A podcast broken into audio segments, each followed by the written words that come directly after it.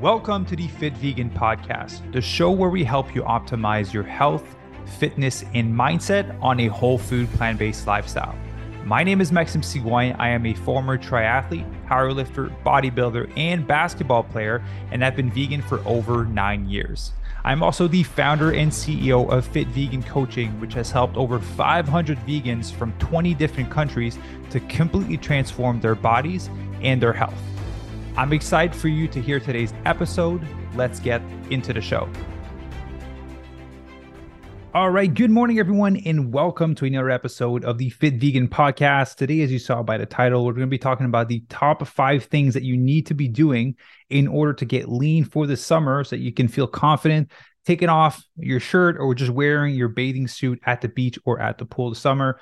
Uh, you know, fun story growing up, I was just before I was skinny fat. So every time I would go to the pool, I would always make sure that I wear a shirt on. Every time it would get wet, like you could see my body and I felt uncomfortable with it. And you kept ha- having to like pull it off from from your skin. And I don't want any of you guys to have to go through that, especially as adults, because I believe that we have a lot more control over the foods that we're eating when we're adults than compared when we're kids, because our parents are buying the food. And so if you have kids, you have a lot of power over your if you have kids you have a lot of power over your kids because you're the one deciding what you're going to be feeding them.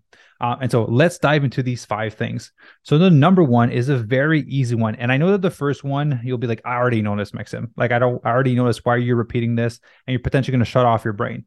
When you get into a position with your brain where you're like i already noticed your brain shuts off you eliminate all potential learning right? So i want you to keep your brain open because i'm going to dive deeper into each of those five steps so you can have a better understanding as to why you're doing it.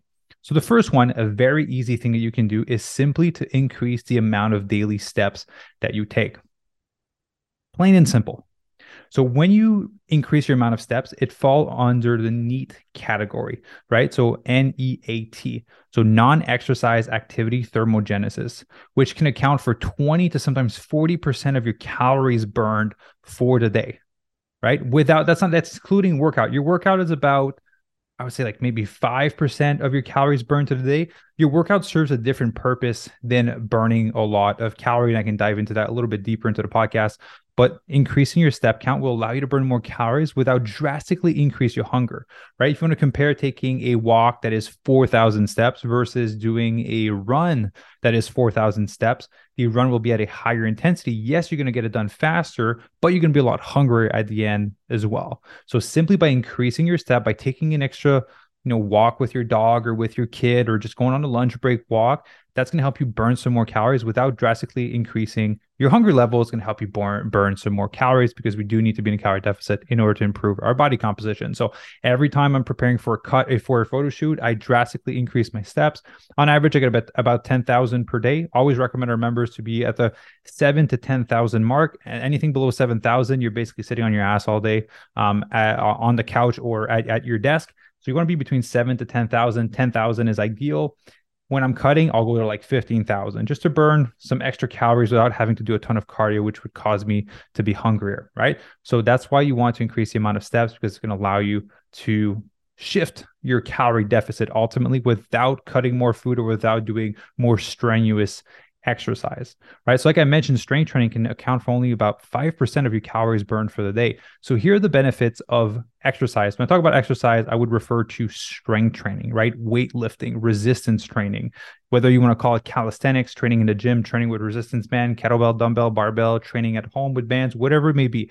I would refer to that as weightlifting, strength training, resistance training. So when you do that, the whole point of that is not to burn calories, it's to tear muscle fibers so that they can rebuild stronger. You only do this to strengthen your muscle. There's also an added benefit of uh, helping to strengthen your bone because weight bearing activity helps to strengthen your bone. So especially as you get older, bone density goes down. So it's very um, beneficial for people that are uh, going up in their 50s, 60s, 70s, and 80s to strength train because it's going to help with that bone density. But as an overall, it's not for a caloric burn that we're strength training. It's to help tear those muscle fibers so they can regrow stronger and we can build some more muscle.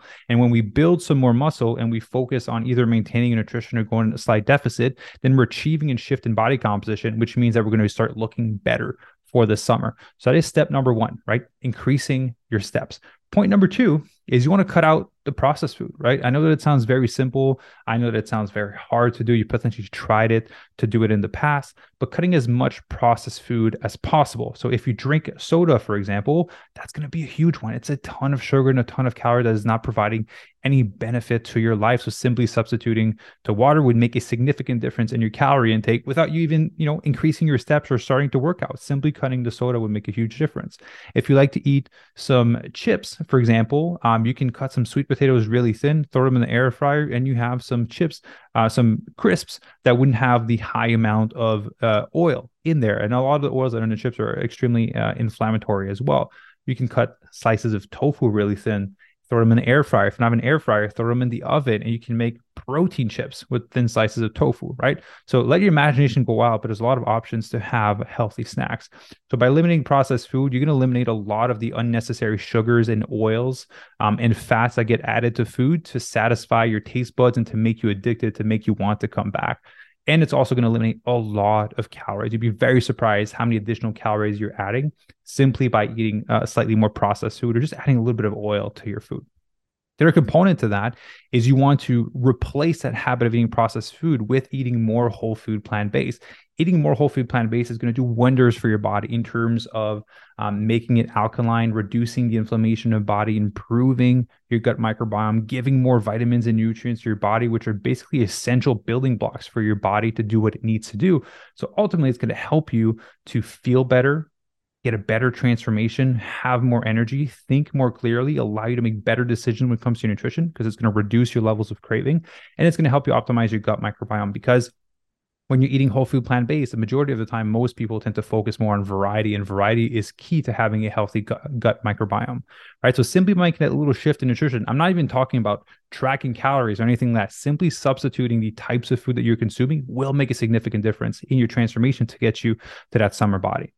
So the third point is to improve your sleep, right? I always refer back to that I want when members want to have a successful transformation simply because there is nothing in the world that can replace a good night of sleep. There's no drug or certain food combination that or treatment that you can do that would ever replace a powerful night of sleep because that is when your body recovers. So there's multiple ways to improve your sleep, right? So a lot of people will cut out the blue light um, before you go to bed. They'll shut off their phone. They'll shut off their Wi-Fi router, so there's no EMF in, uh, at bedtime. They're to read before bed. They're to try meditating and take a warm shower so that their body naturally wants to cool it down. It helps to drop your body core body temperature. Then you fall into deep sleep faster.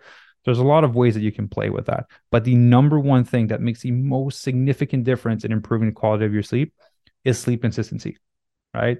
You can do all the blue light, all that stuff. If you choose on one night to go to bed at 10 p.m., the other night at, at 12 p.m., the next day at 1 a.m., and then back to 9 p.m., your body's going to be all over the place. And I heard this really interesting story where basically they were explaining why um, a story, basically a study, basically explaining that when your body you get your body used to going to bed at a certain time for example going to bed at 10 p.m waking up at 7 a.m every single morning on the days that you aren't doing that, you have to think of your body as being a, survival machine ultimately. So if you naturally go to bed, normally go to bed at 10 p.m., and then you decide to stay up until midnight, right? You kind of get that second win. I you guys ever have that. You can kind of get that second win where it's midnight. It's like, well, damn, I'm not tired now. And you end up going to bed at like 1 a.m. or 2 a.m. Well, that happens because from a survival standpoint, your body goes, okay, naturally we go to bed at 10 if we're still awake at midnight, there's probably a danger around. So your body has to be alert to be able to deal with the scenario because it thinks that it's in a situation where it needs to survive. And so, isn't that interesting how our internal survival instincts are still there? And that's why we get that second win um, if we stay up longer our bedtime, right? Usually, for most people, I recommend um, an hour plus or minus with your usual bedtime. So if you go to bed at 10 p.m. normally, you can go to bed at 9 or 11. But once you start pushing to like noon or uh, sorry, noon midnight or 1 a.m. or 2 p.m., then you start to see significant difference um, in you know the second wind of energy that you get. Your sleep decreases, your HRV decreases, and that's why I'm a big fan of, for our members and for anyone in general to track their sleep. Um, I personally have a Whoop. I also have an Oura Ring. Very important to have some type of data to have an understanding as to how your body is responding. So if you want to establish um, a good nightly routine and a better sleep hygiene, highly recommend that you get some of these devices to um, have a better idea as to what you're doing and if it's working, right? Because what gets tracked gets managed. So that would be point number three. So point number three, again, with the sleep, it's going to help you build more muscle because you don't actually get stronger when you're in the gym working out. You actually get weaker. Like I mentioned, we're tearing those muscle fibers. So by sleeping properly, it's going to allow us to build more muscle and recover and get even better results. So sleep is important. Point number four is hitting your protein goal right? So I'm not talking the bodybuilder type deal where they're telling you to eat one to two grams of protein per pound of body weight, right? I'm with 205 pounds right now. That would be 410 grams of protein. So between 205 and 200 and 410 grams of protein, it's an absurd amount of protein. My body can't absorb that much. So if you look at the studies, um, which have been cited in the Plant Based Athlete, awesome book by uh, Robert Cheeke and Matt Frazier, um, you'd be looking at about 1.2 gram to two gram per kg of body weight. So if you're in pounds, just divided by 2.2. Um, I'd like to do times 1.6. So 1.6 gram per kg of body weight seems to be a good number uh, for, for most people, a great place to start. It's going to be a lot lower than you think. And if you don't hit your protein goals, right, your protein is not the, it's not the protein that's important. It's the amino acid that form the protein. Those are essential to help you rebuild the muscle. They're the building blocks to rebuild those muscle tissues. And if you don't have enough of those, your body will seek for them, especially if you're strength training, it's going to find them elsewhere in your body. Then so you have to think where else is there amino acids that your body needs? Into your own muscle fiber. So your body goes into something called a catabolic state. So it starts eating its own muscle to fuel its own muscle. It sounds stupid but it's counterproductive. That's why it's important to have enough protein in your day to day right? Get at 1.6 uh, per pound sorry per kg of body weight. That's going to give you sufficient protein and amino acids to help your body uh, build some muscle without eating itself and you're going to get to see a lot better progression. You'll see actually see a drastic uh, increase in strength pretty significant once you once you are consistent with your, your protein intake. Um, if you don't hit your protein and you're trying to go in a calorie deficit and you're strength training what's going to end up happening is you're going to start looking soft. You're going to start looking mushy right? Your body's going to look more soft. It's going to be less defined. You will see less know striations in your muscle. Um, you're just going to look less toned if you don't consume enough protein. So actually, pretty pretty significant difference. And that's why I put it as point number four is if you're trying to look good for the summer, you need to make sure you're consuming enough protein, or else you're just going to look like a skinnier, softer version of yourself. Right. Point number five is you want to strength train, right? Because again, if you don't strength train, you're just going to look like a soft vegan, or just if you're not vegan or you're transitioning to plant based, you're just going to look soft. Strength training is the core foundation, the core action that is necessary for you to have an awesome physique. Most people that you look up to on magazines or on Instagram, you're like, I wish I had a body like that. They are strength, tra- strength training, right? If you are simply doing cardio, which again has been promoted by the media for so long that cardio is the thing to help you get lean and lose weight, you're just going to end up looking like a skinnier, flabbier, softer version of yourself. And I know that that's not your goal, if, especially if you're listening to the Fit Vegan podcast and you've seen some of the amazing transformation that we've provided for our members. So, strength training is important.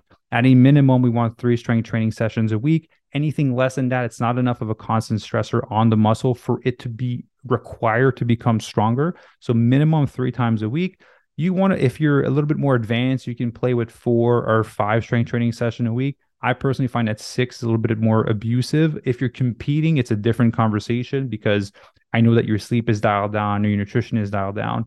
But if you're just someone looking to get healthier just feel confident at the beach three to four strength training sessions a week is an awesome place to start.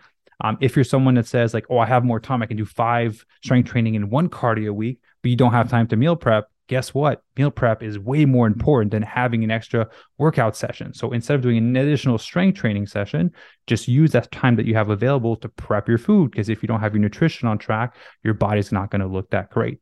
Right. So there's always like, I need to work out more, more, more, more, more. And then they don't have any time to meal prep and watch their nutrition, which is the thing that's going to make the biggest difference in helping them shift their body.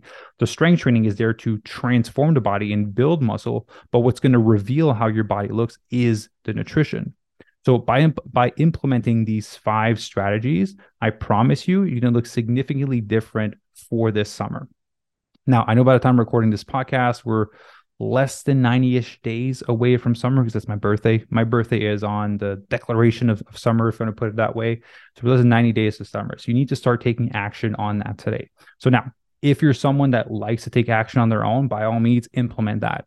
Um, if you're someone that hasn't gotten results in the past or you've yo-yo dieted, you basically lost 100 pounds at 10, the same 10 pounds 10 times differently, um, then there's something I want to invite you to do.